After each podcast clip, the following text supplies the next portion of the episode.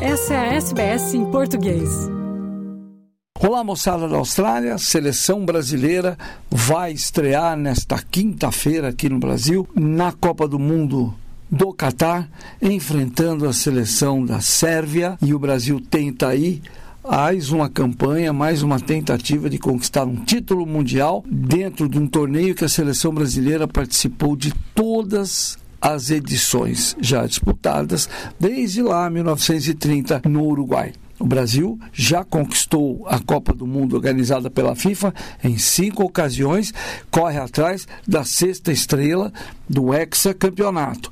E o técnico Tite, no final do treino desta terça-feira, deixou indicado qual é o time que ele deve colocar para essa estreia do Brasil na Copa do Mundo do Catar, enfrentando a equipe da Sérvia time do Brasil deve entrar, deve iniciar o jogo com Alisson no gol, o lateral direito Danilo, os zagueiros Thiago Silva e Marquinhos e na lateral esquerda o Alexandro. No meio, Casemiro e Lucas Paquetá. E na frente quatro atacantes: Rafinha, Richarlison, Neymar e Vini Júnior. Para isso, o Tite vai contar com a ajuda de Rafinha e de Vini Júnior que vão ter que servir muitas vezes de laterais, vão ter que voltar para fechar fechar uma linha de proteção da defesa, porque aí o Brasil vai com um volante a menos. No caso, o Fred, jogador que o Tite gosta muito, mas que no treino da terça-feira e também da segunda-feira ficou no time reserva. Agora vamos ver como fica. Nesse tipo de,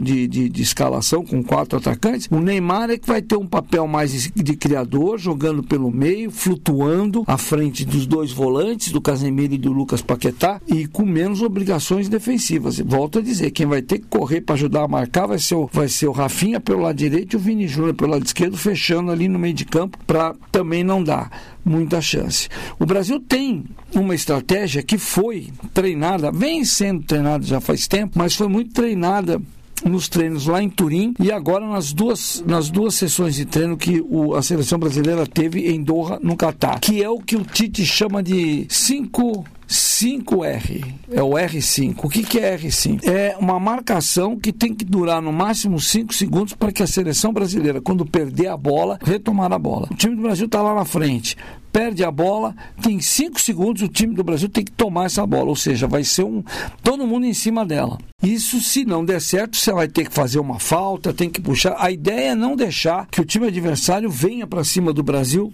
com a posse de bola rápida. Ele vai ter que ser atrapalhado logo que ele toma a bola. Agora, uma curiosidade é que o Brasil tem realizado nos últimos jogos, nas eliminatórias, especialmente nos amistosos, não tem podido fazer muito essa tática do R5 rápido, 5 segundos e tal, porque o time não tem perdido muito a bola no ataque né? tem tido, tem realizado o ataque, tem a posse de bola muito mais concreta e acaba terminando os lances com uma finalização, ou para fora, ou o goleiro pega e tal. Mas, de qualquer maneira, esse é o tipo de jogo que o Brasil vai precisar fazer, porque assim não vai deixar a defesa desguarnecida. Vamos ver como é que vai ser o, o, time do Brasil, como é que ele vai jogar. O Brasil tem uma sequência, vai estrear depois de 15 jogos sem perder.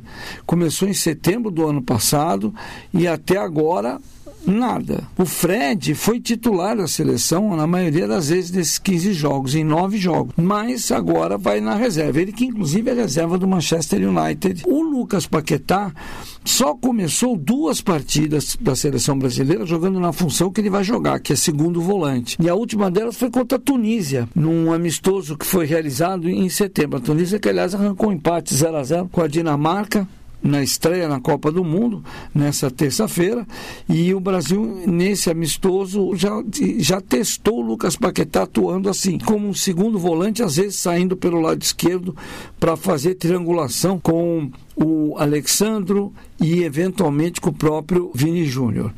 Agora a seleção brasileira, além desse jogo, o Paquetá também jogou um segundo tempo com um jogo contra a Venezuela pelas eliminatórias. Enfim, o técnico Tite manteve a seleção fechadinha, fechadinha para não ter muito barulho com a torcida, fechou o treino dessa terça-feira, permitiu que a, a, a imprensa só fizesse o aquecimento dos jogadores na última segunda-feira, depois fechou para fazer esse treino, para trabalhar essas, essas alternativas táticas, e lá vai o Brasil, né? Para correr atrás dessa campanha, tentar aí, vamos ver se consegue o hexacampeonato. Curta, compartilhe, comente. Siga a SBS em português no Facebook.